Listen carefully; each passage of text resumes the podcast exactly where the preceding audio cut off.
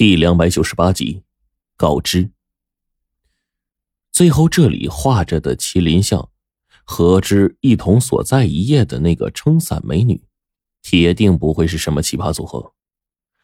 前四种异兽全都是后者克制前者，那么我可不可以这样推测呢？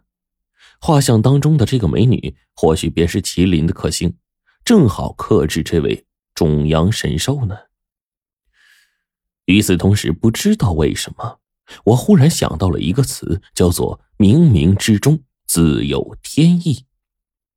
锁龙台里，我们见到了死去褪色的苍龙遗骸，以及后来接了他传承的那条禁忌银龙。俄日不盖苏木乡里的黑冰大峡谷内，我们见到了玄龟、玄蛇合二为一的玄武异兽。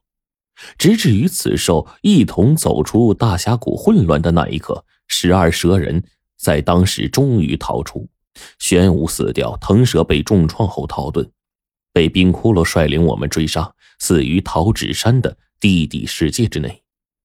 这两样禁忌生物都已经死掉了，可这会儿回头来看我师傅胡老道画的这截纸，如果仔细看，就会看到那下方标记着已经褪色、有些看不清楚的笔记的序号。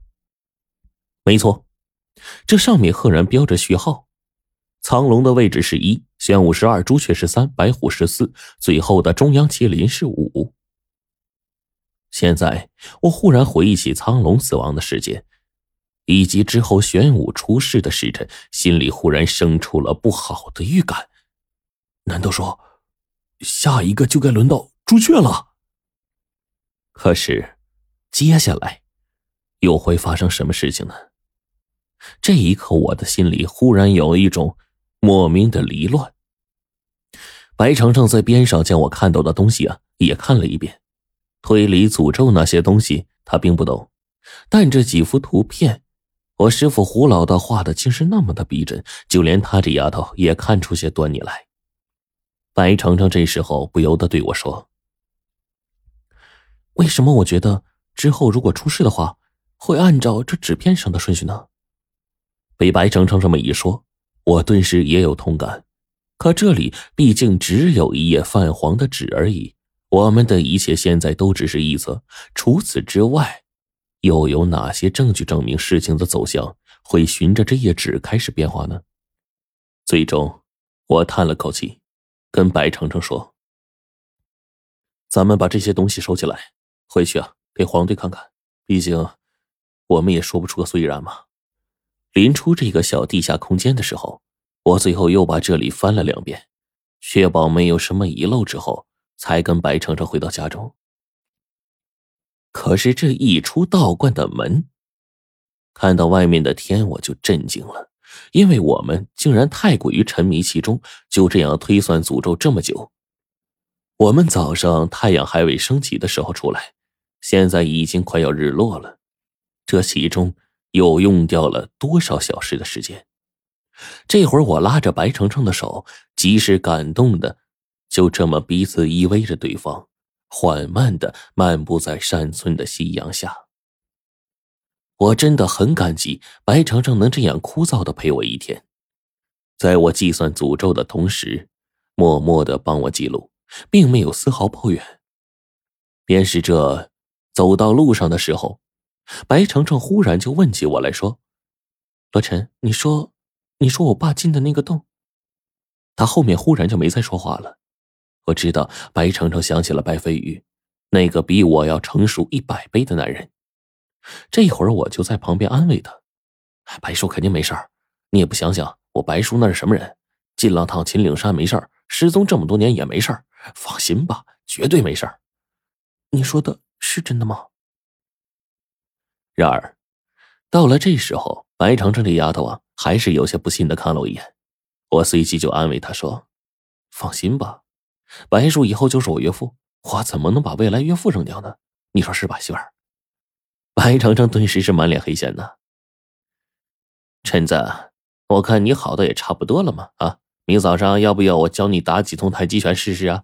我最近闲着没事干呢，你们家的地都快被我挖的差不多了。真是有膀子力气没处使啊！黄队话一说完，饭桌上老爸、老妈和奶奶一起夸他，说他干活卖力气啊，是个好小伙子。我也是无奈呀，黄队这几天呢，在我们家帮我们家出了不少力，该干的活都干的差不多了。这会儿，一直等到吃完了饭，我才拉着他来到一边，把今天我师傅胡老道道观之中我所看到的事儿告诉了他。黄队在听到我的话后，顿时大惊失色。在看到我手机当中拍摄的照片以及亲眼目睹那泛黄的纸张之后，整个人都是一愣。这件事情咱们没有证据啊，但是也得信呐。我宁愿相信这纸片上所载的东西。陈子，毕竟咱们现在做的很多事情，哪里能够找到证据啊？这不是样样都透着诡异吗？被黄队这么一说，我也点了点头。确实是这样的。随后我给他商量起来，咱们这次回去啊，就跟龙王好好说说这事儿。我总觉得我师傅胡老道真不是个寻常的人。关于冰窟窿，我师傅咱们能查到的记录很少。那让组织出面去去找一找这些记录，专门查一下，我相信呢，总会知道的比咱们还多。嗯，冥冥之中，我发现我师傅不是一般人。尤其到现在，我越来越这么觉得。当我的话说完，皇帝这时候也点了点头，表示认同。两天之后，我们三个结伴又去了一趟师傅那个隐秘的地洞，只是呢，这一次什么都没有找到。那个狭小的空间更是被我们给翻的底儿朝天了。这无奈啊，最后我将这里掩盖了一丝，让人呢进来不至于快速被察觉。仅仅在随后的一天里，龙王的消息便到了，而且是紧急消息。这天知道龙王是怎么了解我伤势痊愈的呀？便是在这一天中午，我跟白程程、黄队就踏上了行程，当天坐车赶回省城，随后联系到组织，重新回到了那熟悉的地方。白老爷子似乎早就接到了白飞宇进入那个洞中的消息。老爷子九旬高龄。在见到白程程的那一刻，激动的是热泪盈眶啊！反倒是只字不提白飞宇。最后，老爷子拉着我的手，直接干脆的对我说：“小子，我们白家现在可算是家道没落了，除了程程之外，可就只剩下我这么个糟老头子了。以后，以后的日子……”医药天年的事儿就归你了。白程程这一时候站在旁边，狠狠的瞪了我一眼。其实啊，也不用他瞪我一眼，我便欢喜的答应下来。白老爷子这也算是默认了我跟他宝贝孙女的关系。这个时候，我如何能不高兴啊？